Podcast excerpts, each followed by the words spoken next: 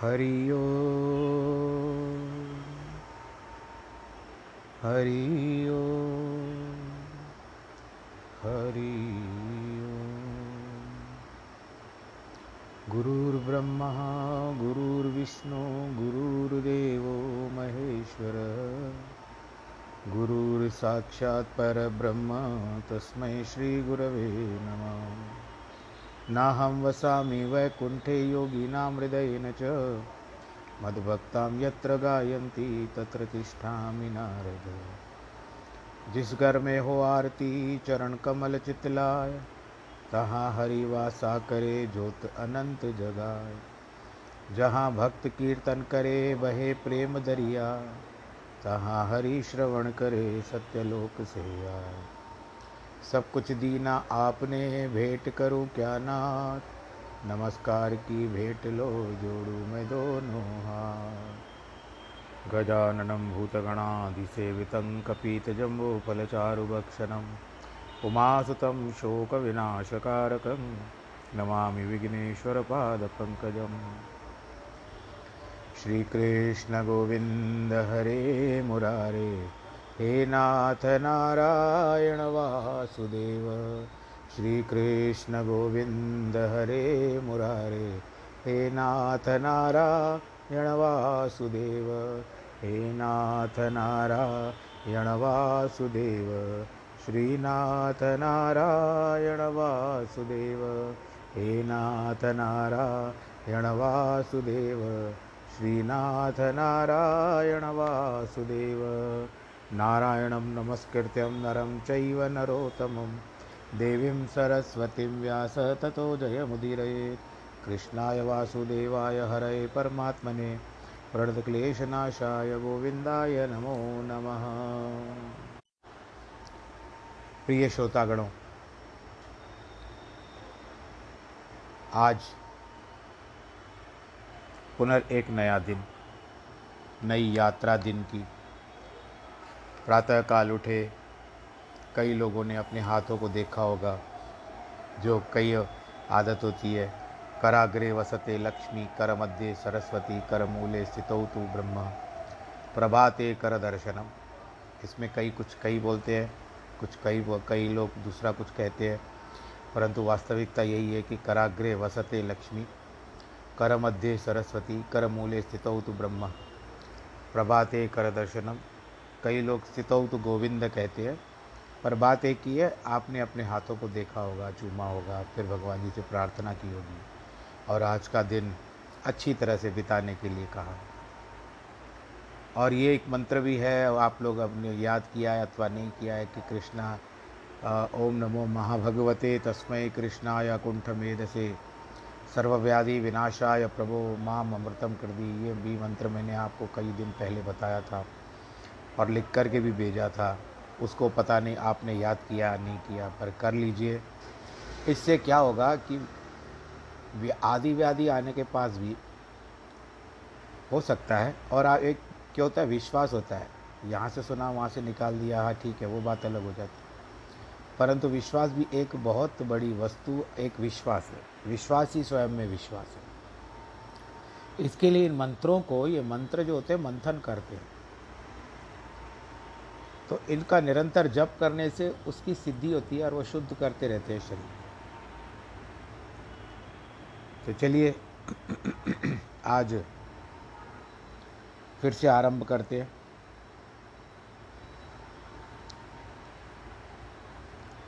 श्रद्धा वाम लभते ज्ञानम, तत्पर संबतेन्द्रिय ज्ञानम लभद्वा पराम शांति मर्चिरेणा दिगच्छति।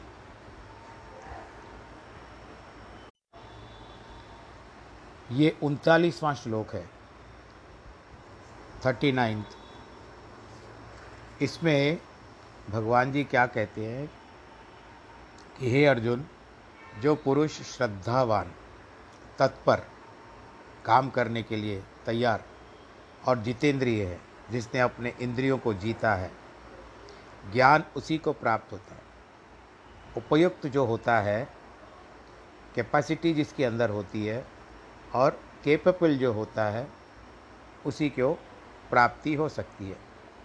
ज्ञान को प्राप्त कर वह तत्क्षण भग, भगवत प्राप्ति रूप परम शांति को प्राप्त ज्ञान प्राप्ति का पहला सोपान सोपान जिस तरह से आप रामायण में भी पढ़ते हो प्रथम सोपान सात सोपान है सात कांड है प्रथम सोपान से आरंभ होता है। सोपान का अर्थ होता है सीढ़ी। एक एक सीढ़ी चढ़ो। अपने गुरु के वचनों और उसकी शिक्षाओं की लिखी हुई पुस्तकों में पूर्ण श्रद्धा होना। जैसे सिंधी समाज गुरु ग्रंथ को मानता है और गुरु ग्रंथ को बहुत मान सम्मान देता है, हाथ जोड़ता है। तो क्यों? क्योंकि हम जानते हैं कि हमारे गुरु की लिखी हुई यानी गुरु की वाणी है, जिसके कारण एक सहज ही दोनों हाथ जुड़ जाते हैं और उनको प्रार्थना करते हैं। इनका भाव बिल्कुल सत्य होता है। कितनी भी क्या भी कर ले, लेकिन जिस तरह से हम गुरुद्वारे में जाते हैं या मंदिर में जाते हैं, उस समय में जब सामने गुरु ग्रंथ को देखते हैं या गुरु नानक के मूर्ति को देखते हैं उस समय सहज भाव से, एक श्रद्धा से हमारे हाथ दोनों जुड़ जाते हैं और उनको प्रणाम करते हैं। उसमें जो वाणी बताई गई है, उनके जो वचन बताए गए हैं, उनके अनुसार चलना चाहिए। सच्चे हृदय से सतत प्रयत्न करें कि अपनी इंद्रियों को वशीभूत करें। इन साधनों द्वारा अवश्य सफलता मिलती है। आत्मदर्शन होगा, परम शांति होगी, विश्वास के सिवा किसी भी बात का अभ्यास नहीं किया जा सकता। जैसे अमृत के पीने के समय अगर मन में शंका उत्पन्न हो गई तो हम उसको नहीं पिएँगे यदि इंद्र आपके समक्ष आकर के खड़ा हो जाए और कहे कि मैं आपके लिए अमृत लाया हूँ, जिसको आप पी करके आप अमर हो जाओगे तो संभवतः ये हो नहीं सकता, परंतु फिर भी एक भाई विचार करने में क्या जाता है? पर उस समय भी आप सोचोगे, ये इंद्र है, पता नहीं, ये लाया है और ये अमृत मेरे लिए लाया है तो मैं तो इसको नहीं पीऊँगा। योग वशिष्ठ में यहाँ तक लिखा हुआ है कि अगर शंका वृत्ति रखकर अमृत पी भी जाए तो अमृत भी असर नहीं करेगा। डॉक्टर दवाई देता है, आपको विश्वास के साथ लेनी होती है। बिना विश्वास के लिया, ठीक है, दवाई असर तो करेगी, लेकिन आपको उतना असर नहीं होगा जो आपके मानसिकता में जाना चाहिए। मीरा ने तो विष को विष के प्याले को अमृत करके पी लिया तो उसके ऊपर विष का कोई प्रभाव नहीं पड़ा। सिकंदर बादशाह ने अपने कष्ट सहन कर अमृत का स्रोत ढूंढ निकाला और वहाँ बैठकर पीना चाहा। इंद्र देवता ने सोचा, अगर ये पिएगा तो अमर हो जाएगा और ज़्यादा अत्याचार करेगा। ये हो सकता है कि आगे चढ़कर स्वर्ग पर भी चढ़ाई कर दे। इसलिए इंद्र ने एक अप्सरा को वहाँ भेजा, जो पक्षी का रूप धारण करके वहाँ खड़ी हो गई। जैसे ही सिकंदर ने मुट्ठी पर पानी पिया तो वह ज़ोर ज़ोर से हंसने लगी। बादशाह पक्षियों के पाशा जानता था, इसलिए उसने हंसने का कारण पूछा। तो पक्षी ने उत्तर दिया, प्यास लगने के कारण मैंने इस स्रोत से दो बूंद पानी पी लिया है। मेरा हृदय जल रहा है, शरीर पर फोड़े आ गए हैं। आप मुट्ठी भर पानी पीना चाहते हो, आपका क्या हाल होगा? बादशाह को शंका उत्पन्न हो गई और उसने अमृत का झरना वहीं छोड़ दिया और चला गया। बोलो, कृष्ण भगवान की जय। धने, धना भक्त जो था, धने भक्त को त्रिलोचन मिश्र ने एक पत्थर देकर कहा, यह ठाकुर है। उसने विश्वास रखकर पत्थर की पूजा और उपासना की और महान सिद्धि को प्राप्त हुआ। यद्यपि वह न तो शिक्षावान था, न विद्वान था, केवल विश्वास से ही उसको सफलता मिली। भगवान ने इस पत्थर से प्रकट होकर उसको दर्शन किए, उसके भोग की वस्तुओं का पान किया और उसकी गाय, गायें भी चरवाई। नामदेव भक्त का चरित्र भी विश्वास का अनोखा उदाहरण है। उसका पितामह दादा विदेश में गया तो ठाकुर को पूजा और भोग लगाने की ज़िम्मेदारी उसके ऊपर छोड़ दिया। नामदेव ने भोग लगाया तो ठाकुर ने नहीं खाया, पिता पितामह तो केवल भगवान के आगे भोजन रख के कुछ समय के बाद वहाँ से उठा लेता था, परंतु नामदेव ने देखा दूध जितना रखा था उतना ही पड़ा है। वह मन में चिंतित था कि ठाकुर पितामह से दूध पीता था, लेकिन मुझसे नहीं पीता, क्योंकि उसने उतना देखा नहीं था कि उसके दादाजी क्या करते। उसने ठाकुर से विनय की, कहा, अगर आप दूध नहीं पियोगे तो अपने आप को मार डालूँगा। अंत में उसकी सच्ची श्रद्धा के कारण भगवान ने दूध पिया, उसे दर्शन भी दिए। ज्ञान के मार्ग में गुरु की शिक्षा पर पूर्ण श्रद्धा होना बहुत आवश्यक है। नहीं तो सिद्धि नहीं मिलेगी। व्यवहार में भी जो विद्यार्थी शिक्षक की शिक्षा अनुसार चलता है, वह कुशल माना जाता है। अगर आचार्य में पूर्ण श्रद्धा नहीं है तो पहला अक्षर भी नहीं सीखेगा। शंका करके पूछेगा कि अ कैसे और क्यों नहीं ब। शिक्षक उसका क्या उत्तर देगा? दीन हाफिज में लिखा हुआ है कि, नाल शराब दे रंग, मसला जे मुर्शिद फरमाए, क्योंकि परिचित है कदमी, गलती कभी ना करे। अगर शिष्य को गुरु कहे कि, इस पवित्र वस्तु को तू मदिरा ले, से भर ले, और वह भी उसे करना चाहिए, क्योंकि उसे विश्वास होना चाहिए कि गुरु जो भी करेगा, वह ठीक ही करेगा। वह भूल कर भी नहीं करेगा क्योंकि वह ज्ञानवान और अनुभवी है। संसार में लोग बड़े चालाकियाँ करते हैं, लेकिन ज्ञान की राह में ये नहीं चलती है, बल्कि गुरु में पूर्ण श्रद्धा का होना आवश्यक है। बच्चों का माता पिता में और बड़ों में नौकर का मालिक में, विद्यार्थी का शिक्षक में, पत्नी का पति में पूर्ण विश्वास नहीं है तो व्यवहार ठीक नहीं चलेगा। एक बार गुरु नानक देव ने बूढ़ा बाबा बाबा बूढ़ा और लैना से कहा, यहाँ शव पड़ा है, उसे खा लो।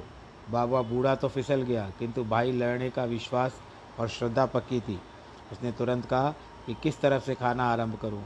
गुरुजी ने कहा, जहाँ से तुम्हारी इच्छा हो। जैसे लैने ने वस्त्र हटाया, वहाँ पर कड़ा प्रसाद था। बोलो, गुरु नानक देव की जय। गुरु जी की गद्दी उनको मिली। गुरु जी तो परीक्षा लेना चाहते थे कि कौन इस गद्दी का योग्य है। अन्य सभी तो गुरु जी की वेशभूषा देखकर भाग गए थे। शेष ये दोनों ही रह गए थे, जिनमें बूढ़ा बाबा, परीक्षा में अनुत्तीर्ण हुआ, श्रद्धा और विश्वास पहला गुण है, तदुपरांत शिक्षा पर चलने का पूर्ण प्रयत्न करना चाहिए, क्योंकि केवल सुनने और विश्वास रखने में कुछ लाभ नहीं होता। जब तक इसी की राह पर आगे न बढ़े, वह, वही योगी है जो गुरु से शिक्षा लेकर बड़ी चाहना, उत्साह और सच्चे हृदय से आगे बढ़ता है। अगर शिक्षा प्राप्त करके हमने उसका अभ्यास नहीं किया तो वो गधे के भार की समान हमारे ऊपर ही वज़न पड़ा रहेगा। केवल मस्तिष्क नहीं, अपितु इस और सच्चा हृदय भी होना चाहिए। श्रद्धा, तत्परता और जिस तीसरे गुण की आवश्यकता है, वह पर है इंद्रियों में संयम रखना। अगर ये तीनों गुण मनुष्य में नहीं है तो कितने भी कष्ट सहने के बाद उसकी आत्मा को आनंद नहीं मिलने वाला है। अज्ञश्वा श्रद्धानश्च संशयात्मा विनश्यति। नायाम लोकोस्ती न परो, न सुखम संशयात्मन। और ये अर्जुन, जिन्होंने वेद शास्त्रों का ज्ञान नहीं है जिन्हें, ऐसे श्रद्धा रहित और संशय युक्त पुरुष परमार्थ से भ्रष्ट हो जाता है। संशय युक्त पुरुष के लिए न तो विषयों का सुख है और न ये लोक है, न परलोक है, अर्थात दोनों ही लोग उसके लिए नष्ट हो जाते हैं। जिन पुरुषों की शंकात्मक वृत्ति होती है कि जो कार्य मैंने किया है, वह ठीक किया है अथवा नहीं। अमुक व्यक्ति ने मेरे से ठगी तो नहीं की है यह व्याख्या ठीक से है या नहीं, ऐसे पुरुष कभी भी अपना सुधार नहीं कर सकते। मूर्ख, अश्रद्धालु और शंकालु। वाले मनुष्य ज्ञान के अधिकारी नहीं होते। अज्ञानी और अश्रद्धालु लोग होकर लोग भोजन आदि पदार्थ का सुख भोगते हैं।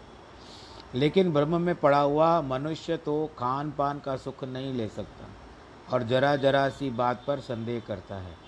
तो कोई सच्चा महात्मा उसे समझाने के लिए तैयार नहीं होता। शायद वह महात्मा की बात को स्वीकार भी न करे। उसके हृदय में सदैव चिंता, दुख और दुर्बलता रहती है। बीमारी की हालत में उसके ऊपर औषधि का प्रभाव भी कम पड़ता है। भ्रमों के कारण बुद्धि और मस्तिष्क भी दुर्बल रहती है। संदेह जो रहते हैं, प्राय पापी मनुष्यों के हृदय में बसते रहते हैं, क्योंकि वह उनका अंतकरण मलिन होता है। एक बार गुरु नानक देव जी के पास एक सिख आए, आकर कहने लगे कि शास्त्रों में संतों की बड़ी महिमा लिखी है, क्या सब ठीक है? महाराज ने कहा, उसको छोड़ो, तुम क्या समझते हो? सिख ने कहा मैं तो समझता हूँ कि सब दूसरों का अन्न खाकर पशुओं जैसा जीवन बिताते तब गुरुजी ने उसे कहा, तुम्हारा मन ठीक नहीं है। अतः तुम पहले जाकर सेवा करो, बर्तन साफ़ करो, जूते झाड़ो, लंगर की सेवा करो। तीन चार वर्ष सेवा करने के बाद महाराज ने उनसे प्रश्न किया, अब तुम क्या समझते हो? सुख ने उत्तर दिया, अब मैं समझता हूँ। संत महात्मा बड़े धनी लोगों के समान है, जो पूर्व जन्म के किए हुए कर्मों का फल अब खा रहे हैं। गुरुजी समझने लगे कि अब इसका अंतकरण शुद्ध हो गया है। उसे और भी सेवा करने की आज्ञा दी। कुछ वर्षों के बाद गुरुजी ने पूछने पर उससे कहा, अब मैं समझता हूँ, संत महात्मा देवता है। महाराज ने देखा कि इसकी वृत्ति उत्तम होती जा रही है, इसलिए उसे और सेवा करने की आज्ञा दी। अंतिम सेवा के बारह वर्ष पूरा करने के बाद गुरु जी के पूछने पर सिख ने उत्तर दिया, अब मैं समझता हूँ, संत महात्मा सभी पार ब्रह्म परमेश्वर का रूप है। परमात्मा अनेक प्रकार के रूप धारण करके उद्धार के लिए संसार में आता है। तब गुरु जी ने उसे समझाया कि तुम वही हो जो पहले उन्हें पशुओं के समान समझते थे। संत महात्मा तो वही है, लेकिन तुम्हारी वृत्ति सेवा करने से उत्पन्न, उत्तम हो गई है, क्योंकि पहले तुम्हारे मन में पाप भरा था। हर हर जन दोई एक है। वह सब विचार, वह सब विचार कुछ नाई जलते उपजे तरंग जो जल ही विखे समाए जितनी मलिन मलिनता हमारे हृदय में होगी उतने ब्रह्म में रहेंगे। संसार में वो मनुष्य गिरा हुआ है, जिसमें शंखाएँ भरी हुई है। ब्रह्म ने वेद में शंकाएँ मिटाने का उपाय नहीं बताया। और इसी तरह से आगे कहते हैं, मेरा गुरु चाहे खसखस के दाने जितने छोटा हो, किंतु अगर मेरा विश्वास पक्का है तो जैसा बड़ा उस जैसा बड़ा कोई नहीं है। प्रत्येक मनुष्य का अपने विश्वास का फल मिलता है। अर्थात धर्म पुस्तकों के द्वारा अज्ञानता, अश्रद्धा, मन की शंकाओं को दूर करना आवश्यक है। शास्त्रों और ईश्वरीय वाणी में श्रद्धा तथा इंद्रियों को वशीभूत करके ज्ञान मार्ग की ओर बढ़ना चाहिए। योग, संन्यास सत्कर्माण ज्ञान संचन संशयम आत्मवंतम न कर्माणी निवदंती धनंजय। हे अर्जुन, जिस आत्मवान पुरुष के ममत्व, बुद्धि योग द्वारा अपने संपूर्ण कर्म भगवत अर्पण कर दिए हैं, ज्ञान द्वारा जिसके सब संशय नष्ट हो गए हैं, ऐसे परमात्मा परायण पुरुष का कर्म को कर्म कभी नहीं बांधते यहाँ योग शब्द का अर्थ है, समान भाव से रहना, जैसे दूसरे अध्याय में वर्णन था वे ही पुरुष समभाव वाले हो सकते हैं, जिन्होंने भजन करके, नाम स्मरण करके अपनी वृत्ति को स्थिर किया है। प्रत्येक वह प्राणी सुख शांति माँगता है। जो लोग विषयों के पीछे पड़े रहते हैं, उनमें सुख, शांति और आनंद खोजते हैं। चोर भी सुख की प्राप्ति के लिए चोरी करता है। केवल यह नहीं जानता कि कार्य में उसका मन और खराब हो जाएगा और मैला होगा। बच्चा जब किसी वस्तु के लिए उधम बचाता है तो भी वह अपने मन को आनंद देने के लिए। बुद्धिमान माँ बाप इस बात को ध्यान में रखते हैं कि बच्चे का शोर ठीक है या नहीं। माता पिता उसकी ठीक मांग तो खुशी से स्वीकार करते हैं, लेकिन गलत मांग पूरी करने से पहले वो चार बार सोचते हैं। इससे पहले उसकी उधम मचाने की आदत पक्की हो जाएगी। फलतः वह धीरे धीरे बिगड़ जाएगा, अपने मन पर संयम नहीं रखेगा, जिससे उसको हानि होगी और उसका स्वभाव बिगड़ जाएगा। अगर चोर को भी चोरी से नहीं रोका जाएगा तो वो एक दिन बड़ा डाकू बन सकता है और इतने कर्म कर लेगा कि एक दिन उसको फांसी लग सकती है। खैर, आज की तारीख में चोरी के लिए फांसी का तो कोई प्रावधान नहीं है, परंतु उस समय होता था। अगर पहले ही उसे दंड मिलता तो शायद इतने कड़े दंड का अधिकारी नहीं बनता। उसे ज्ञात नहीं होता कि इसका मन कितना बिगड़ता था। सत्य मार्ग में, अच्छे मार्ग में लगे हुए मनुष्य भी सुख चाहते हैं, परंतु वे सच्चे सुख की खोज करते हैं। सारे दुनिया का सुख नहीं चाहते। व्यवहारी लोग भी सुख चाहते हैं, ज़्यादा कमाना चाहते हैं, ताकि बड़े बड़े धूमधाम से विवाह आदि करके परिवार को सुखी करें। अब पहले एक मध्यम वर्गीय व्यक्ति होता है, उसको घर में कुछ अच्छी वस्तुओं की आवश्यकता होती है, वो जोड़ तोड़ करके उन वस्तुओं को खरीद लेता है और उससे उसका मन भर जाता है। उसके बाद वही मध्यम वर्गीय व्यक्ति, मिडिल क्लास का आदमी धीरे धीरे अपनी किस, कस के, किस्मत से या कर्मों के द्वारा आगे बढ़ता जाता है, उच्च उच्च वर्ग का कहलाता है। टॉप क्लास में हो जाता है। तो उसके घर में वस्तुओं की आवश्यकता होती है, लेकिन वो जो उस समय उसको काम देती थी, जो उसकी सहायता करती थी, अब वो वस्तुओं की आवश्यकता नहीं है। उनकी जगह पर बड़ी और नई वस्तुओं ने ले लिया। जैसे एक मध्यम वर्गीय व्यक्ति एक छोटा सा रेफ्रिजरेटर लेकर के भी खुश हो जाता है कि मेरे पास फ्रिज है। तो वो अपने अनुकूल वस्तुएँ उसमें रख सकता है, लेकिन जैसे जैसे वो आगे बढ़ता जाएगा बड़ी फ्रिज आ जाएगी, और भी वस्तुओं को रख नहीं पाएगा तो और दूसरी बड़ी फ्रिज लेकर के आएगा। तो ऐसे ही हम लोग शांति प्राप्त करने के लिए घूमते रहते हैं। सच्चा सुख दुनिया के पदार्थों से कभी नहीं मिलेगा। अगर पैसा नहीं है तो मन में पर्याप्त पैसा होने की इच्छा उत्पन्न होती है। लेकिन पैसा हो जाने के बाद फिर भी तृप्ति नहीं होती है, शांति नहीं आती है। शांति नहीं है तो सुख कहाँ मिलेगा? इसी प्रकार सांसारिक भोग भोगने से भी तृप्ति नहीं होती है। जैसे आग में घी डालने से आग बढ़ती जाती है, उसी प्रकार तृष्णा पूर्ति से तृष्णा बढ़ती जाती है। कम नहीं होती। केवल आत्मज्ञान से शांति मिल सकती है। अपने आप को पहचानने से कभी कामनाएँ दूर हो जाती है। ईश्वर की देन पर संतोष आ जाता है। मन में शीतलता और शांति प्राप्त होती है। राजा ही है तो फकीरी सूखी रोटी मिले अथवा स्वादिष्ट पदार्थ, हर हालत में मन शांत रहता है। अज्ञान में चक्रवर्ती राजा पर भी हो, कुछ भी हो जाए, पर उसको मन को शांति नहीं मिलती। अब मुझे देख लीजिए। मैं भी कई वर्षों से विचार करता था कि मेरी जो, मैं सत्संग जो करता हूँ, कथा अच्छी करता हूँ, सबको अच्छी लगती है। हे भगवान, मैं नारायण जी का, की पूजा बहुत करता हूँ, वो मेरे इष्ट देवता हैं। तो नारायण जी से सदैव यही प्रार्थना करता था कि भगवान जी, क्या कोई एक दिन ऐसा आएगा कि जब मैं लोगों को टीवी पर दिखाई दूँगा? टीवी पर मेरा सत्संग चलेगा। तो वो चलता गया चलता गया। एक दिन अचानक कार्य ऐसे हुआ कि नाम सुन कर करके टीवी वालों ने फ़ोन किया। और वो चैनल था दिशा चैनल। ये बात है 2016 की। मैं भगवान जी से यही कहता था कि एक बार टीवी पे आओ। और जो भागवत का कार्यक्रम होने वाला था उस समय में पंद्रह, दो हज़ार पंद्रह की बात है ये। 2016 जनवरी में भागवत होने वाला था। मेरा हर दो साल में एक बार श्रीमद् भागवत का कार्यक्रम यहाँ पर हैदराबाद में होता है और बड़े धूमधाम से होता है। यहाँ पर हैदराबाद के लोगों को जो भी है, उनको पता है। अब वो जो समिति थी, भागवत समिति और जो गुरुद्वारे वाले हैदराबाद दरबार के हैं, उन लोगों ने भी आपस में मीटिंग की कि महाराज जी की दिल है, क्यों ना करें। तो उन्होंने विचार करके हाँ कर दी। पैसे खर्च करने थे, वो भी उन्होंने दे दिए। कार्यक्रम निश्चित हो गया। निश्चित होने के पश्चात वो कार्यक्रम हुआ। लोग आए, टीवी वाले आए, उन्होंने सारी रिकॉर्डिंग की और उसके बाद उन्होंने टीवी पे दिखाया।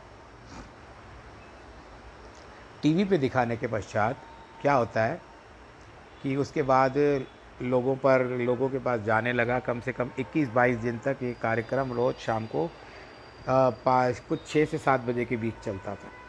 और लोग बड़े दिल से देखते थे।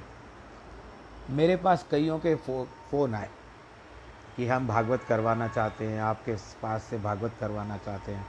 आप अच्छी कथा बोलते हो यानी सिंधी समाज को छोड़ करके अन्य समाज के लोगों ने भी मुझे फ़ोन किया।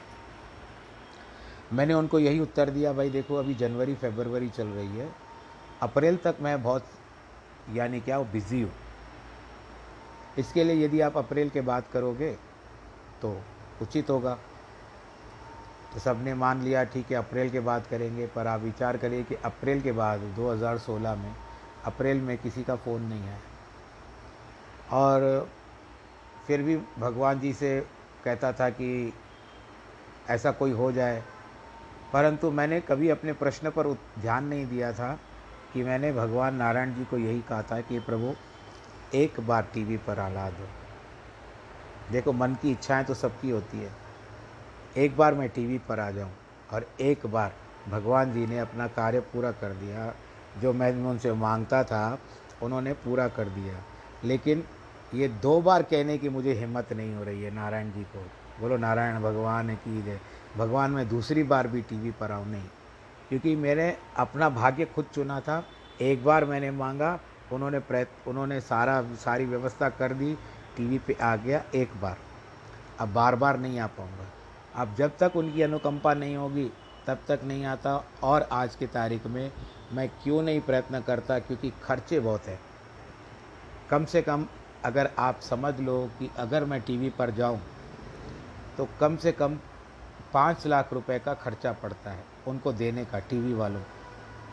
उस समय तो सबने मिल कर के कर दिया था, लेकिन बार बार उनके सामने पाँच पाँच लाख रुपया डिमांड करना, ये मुझे भी अच्छी नहीं लगती। एक तो बेचारे वो लोग इतनी मेहनत करते हैं।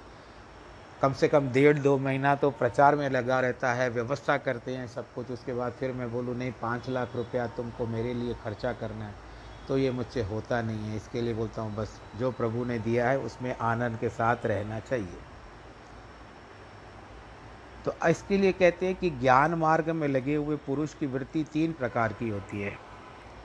एक है दीवार पर अंकित किए हुए चित्र के समान, जो पानी लगने से मिट जाता है। चित्र यानी या फ़ोटो नहीं या फ्रेम नहीं, ऐसे दीवार पर चित्र बनाते हैं जो। अर्थात जरा सा कुसंग और विषय भोग मिलने से दूर हो जाता है। दूसरी वृत्ति है दीवार पर लकड़ी या लोहा या पत्थर के चित्र के समान, जो एक स्थान से उठाकर दूसरे स्थान पर लगाया जा सकता है। उसी प्रकार इसी वृत्ति वाला मनुष्य आज एक देवता में तो कल दूसरे देवता में मन लगाता है। और आजकल तो लोगों की वृत्ति ऐसे हो गई है कि एक गुरु से फ़ायदा नहीं हुआ तो दूसरे गुरु के पास भागते हैं। आप लोग अपनी तरफ़ नहीं लेना कोई भी। ये केवल मनुष्यों की जो वृत्ति होती है। यह दृढ़ निश्चय वाला नहीं होता है। तीसरी वृत्ति है, दीवार में चित्रित की हुई मूर्ति के समान।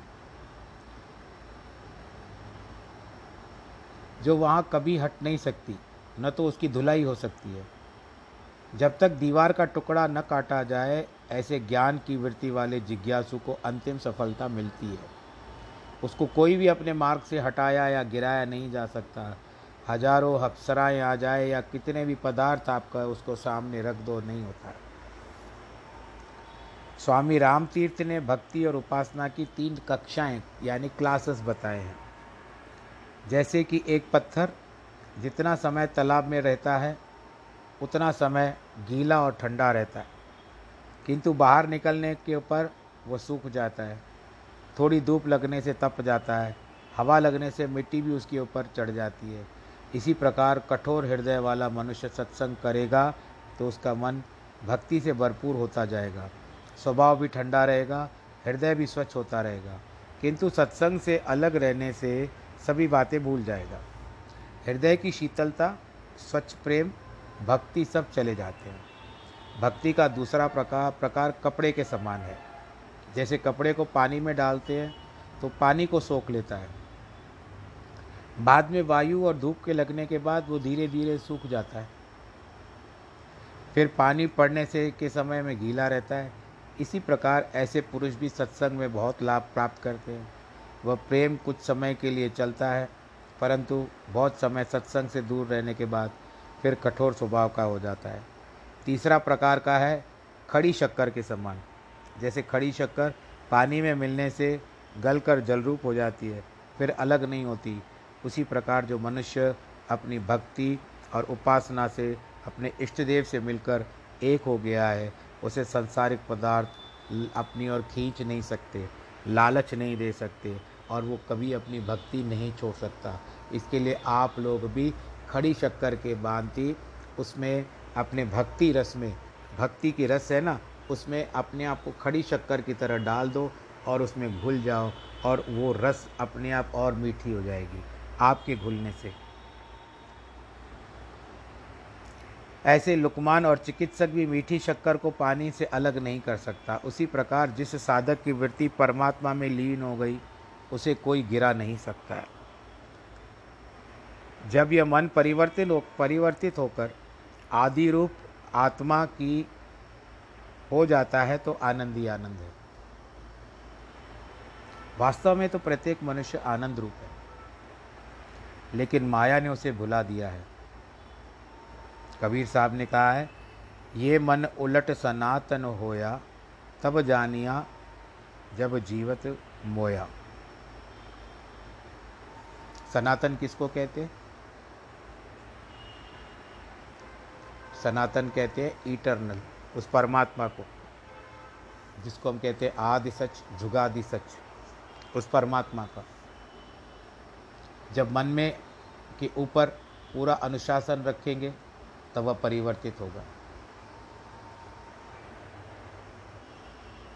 उसके बाद उसे ऐसा सूक्ष्म बनाए जैसे आत्मा, फिर वह आत्मा से मिलकर एक हो जाएगा। दुनिया के विषय भोग उसे जरा भी प्रभावित नहीं करेंगे। जैसे वस्त्र जितना मैला होता है, उतना ज़्यादा साबुन और पानी उसके ऊपर लगता है। अभी आप ही ने थोड़ी देर पहले एक संत और बाबा गुरु नानक देव की बात सुनी कि उनको बारह वर्ष लगाए एक जगह पर लाने के लिए बाबा जी ने। उसी प्रकार पाप के कर्मों के कारण मन जितना ज़्यादा मलिन होगा, उतना ही उसे स्वच्छ करने के लिए ज़्यादा भक्ति, नाम सिमरण ध्यान करने की आवश्यकता है। जैसे किसी से लेन देन करना होता है तो भी छः या बारह मास में लेखा जोखा ठीक करके जो देना है, वह दे देते हैं। यदि आपने ईएमआई भी लेके रखी है तो उसके लिए भी एक नियम होता है कि इतने समय में तुमको ब्याज के साथ चुकाना है और धीरे धीरे करके आप चुकाते जाते हो। और जिसके बाद चुका देते हो, पूरी ईएमआई पूरी हो जाती है तो वो लोग आपको नो ऑब्जेक्शन देते हैं और पत्र लिख के देते हैं कि इनके द्वारा ली हुई जो कर्जे की रकम थी, वो इन्होंने चुकता कर दी है ब्याज के सबाद अब बैंक का कोई दारो मदार नहीं है, बैंक का कोई सरोकार नहीं है इसके साथ। इसके लिए अब से यह मकान जो है, इस फलाने को हम सौंपते हैं। जब वो सौंपते हैं तो आप तब जा कर के वो मकान आपके नाम पर होता है। तो उसके लिए भी तो एक प्रक्रिया है पूरी। तो भगवान के पास भी नाम को रजिस्टर कराना है, अपने नाम को। भगवान जी के दृष्टि में आपको आना है। तो उसके लिए आपको अपने कर्मों की ईएमआई को सेट करना है कि मन, वचन, कर्म के द्वारा मेरे से ऐसे कर्म हो जाए, अच्छे कर्म हो जाए भगवान जी, कि मैं आपके दृष्टि में आ जाऊँ, आपका वरद हस्त आशीर्वाद के रूप में मुझे प्राप्त हो, भले आप मुझे ना दिखाई दो।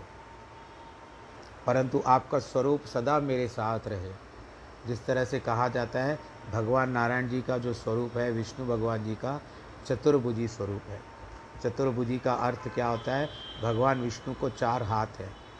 एक हाथ में शंख है, एक हाथ में चक्र है, एक हाथ में गदा है और चौथे में पद्म। शंख का नाम जो है वो पाँच जन्य शंख है भगवान जी का। और दूसरा सुदर्शन चक्र है। तीसरी जो गदा होती है, उस गदा का नाम कौमोदिनी है। शायद मैं पहले भी वर्णन कर चुका हूँ। फिर भी जितनी बार भगवान जी के स्वरूप का वर्णन करो, आनंद आता है, और चतुर्भुजी का तो आनंद की कोई सीमा नहीं रहती। तो कौमोदिनी गदा है। ये दैत्यों के ऊपर, दानवों के ऊपर बड़ी कठोर है। गदा जो हनुमान जी भी उठाते हैं, ये दैत्यों के ऊपर बड़ी भारी पड़ती है। दानवों के ऊपर, असुरों के ऊपर बड़ी भारी पड़ती है। परंतु भगवान जी भक्तों के ऊपर भी चलाते हैं तो उस समय भगवान जी उनको अज्ञान से उठाते हैं, ज्ञान की गंगा में बहा ले जाना चाहते हैं। इसके लिए भगवान जी उनके ऊपर बड़े प्रेम की गदा चलाते हैं। तो उस तरह से वो उसका नाम, गदा का नाम भले कितनी भी सुदृढ़ और मज़बूत क्यों ना हो, परंतु उसका नाम है कौमोदिनी, या कोई कौमोदी भी कहते हैं। कुमुद एक फूल का स्वरूप होता है, कुमुद। तो इस तरह से भगवान जी का जो बाकी कमल है, उसको पद्म भी कहते हैं। भगवान जी श्याम वर्ण है, मेघ के समान, बादल का रूप किस तरह से होता है, भगवान जी का वो वर्ण है। परंतु जब आप सत्यनारायण की कथा करोगे तो क्योंकि मैं पहले भी बता चुका हूँ कि सत्यनारायण की कथा स्कंद पुराण से ली गई है, उसमें जब नारद जी आते हैं उनका दर्शन करने के लिए तो उस समय भगवान जी को श्वेत वर्ण कहा गया है। और इस तरह से भगवान जी के हाथ में एक भगवान जी का शस्त्र दूसरा भी है, जो आप लोगों ने सुना है अथवा नहीं सुना है। अगर सुना है तो अभी तो कोई बात नहीं है नहीं सुना है तो हम अभी इस समय में बता देता हूँ। जिस तरह से भगवान जी के हाथ में शंख, चक्र, गदा, पद्मधारी जिस तरह से भगवान जी कहते हैं, गरुड़ पे सवारी होती है, उसी तरह से भगवान जी का एक और धनुष है, जिसको कहते हैं शारंग। धनुष बाण जी भगवान जी उठाते हैं, नारायण जी भी। केवल सुदर्शन चक्र से नहीं करते। जब युद्ध करते हैं तो वो धनुष बाण से करते हैं और उस धनुष बाण का नाम है शारंग। आप ध्यान से सुन लीजिए। और जिस तरह से आपको पता है कि अर्जुन के लिए भी धनुष का नाम आपको याद होगा। गांडीव धनुषधारी अर्जुन जी थे। इनको अग्निदेव से प्राप्त हुआ था। और अग्निदेव, गंधर्व इत्यादि, चंद्रमा इन सब का मिला करके ब्रह्मा जी के द्वारा ये सब मिला करके पाँच लोगों का गंड था उसमें जिसके कारण उस धनुष का नाम गांडीव हुआ। तो सबने अपना अपना उसमें ता, ताकत भर दी थी और अंत समय में गंधर्वों के द्वारा और वरुण के द्वारा वरुण के द्वारा और अग्नि के कहने पर अग्नि देवता के कहने पर उनको गांडीव की प्राप्ति हुई थी। और शारंग धनुष जो है, वो भगवान नारायण जी का है। यदि भगवान महाभारत में युद्ध करते कृष्ण तो शारंग धनुष अवश्य उठाते थे, परंतु उन्होंने क्या किया था कि मैं अस्त्र शस्त्र नहीं उठाऊँगा। ये अर्जुन को पहले ही बात बता दी थी। ये शर्त के साथ ही उन्होंने कहा था कि मैं सारथी बनूँगा तुम्हारा। और सारथी भी ऐसे बने, बड़े प्रेम से और अच्छी तरह से उनको, अर्जुन को युद्ध जितवा दिया। तो भगवान जी को अपना सारथी बनाओ। जब जब मन घबराए, तुम प्रार्थना करो। कोई राह समझ में ना आए तो भी तुम प्रार्थना करो। तो इस तरह से पिता के बहुत पुत्र, कि पिता के बहुत पुत्र हो, कोई विद्वान, कोई डॉक्टर, कोई वकील, किंतु अनपढ़, एक अनपढ़ लड़का है। वह पिता की बहुत सेवा करता है पितृ भक्त है। अतः पिता तो उसकी अधिक प्रिय है, क्योंकि वह पिता का सहायक है, सेवाधारी है। यद्यपि वह दूसरे पुत्रों को से भी प्रेम करता है लेकिन इतना ही नहीं कि जितना इस सेवादारी पुत्र से। इसी प्रकार भगवान को भी होशियारी, विद्वता और तपस्या नहीं हो चाहिए। हम चाहते हैं कि हम उनकी भक्ति करें, सेवा उपासना करें, प्रेम से ध्यान धरें, उसकी शरण में जाए। अगर ऐसा करेंगे तो हमारे सब दुख, पाप मिट जाएँगे, क्योंकि हम ईश्वर के प्रे, ईश्वर प्रेमी बन करके जितना ज्ञान उठा सकते हैं, हम उतना आनंद के साथ उठा ले, कोई मना नहीं है। आपके घर में पानी आता है, पानी जितना बढ़ता है, टांकी के अंदर जितनी क्षमता होती है, टंकी के अंदर, आप उतना पानी उठा सकते हो। जब तक पानी जब तक टांकी नहीं भर जाती, तब तक वो नल आता रहता है, आपकी टंकी भरती रहती है, आप ध्यान भी नहीं देते हो। एक बार टंकी बढ़ बस हो जाती है, आपके उस दिन का पानी का पर्याप्त हो जाता है कि पूरा हो जाएगा आज का पानी। और या कल का भी पानी, जिस तरह से जहाँ पर जैसे सुविधा वाले पानी की व्यवस्था हो तो उसके बाद वो तृप्त हो जाता है कि बस इतनी आवश्यकता है मुझे, इसके ऊपर नहीं चाहिए। तो अगर नल फिर भी आता रहता है तो नल को बंद कर देता है। तो हम ज्ञान भी उतना ही ले सकते हैं। हम लोग जितना ले, आनंद के साथ लेते जाते हैं, लेते जाते हैं। पर कभी कभी ऐसा होता है कि वहाँ कहीं पर हमको शांत भी रहना पड़ता है। तो आज के इस प्रसंग को यहाँ पर हम विश्राम देते हैं। कल फिर से सब कार्यक्रम होगा, आरंभ होगा। तब तक जिनको जन्मदिन है और जिनकी वैवाहिक वर्षगांठ है, उनको बहुत बहुत बधाई। धर्म की जय हो, अधर्म का नाश हो, प्राणियों में सद्भावना हो, विश्व का कल्याण हो। नमः पार्वती पते, हर हर महादेव की जय। सर्वे भवन्तु सुखिनः, सर्वे सन्तु निरामया। सर्वे भद्राणि पश्यन्तु मा कश्चित् दुःखभाग् भवेत् ॐ नमो भगवते वासुदेवाय।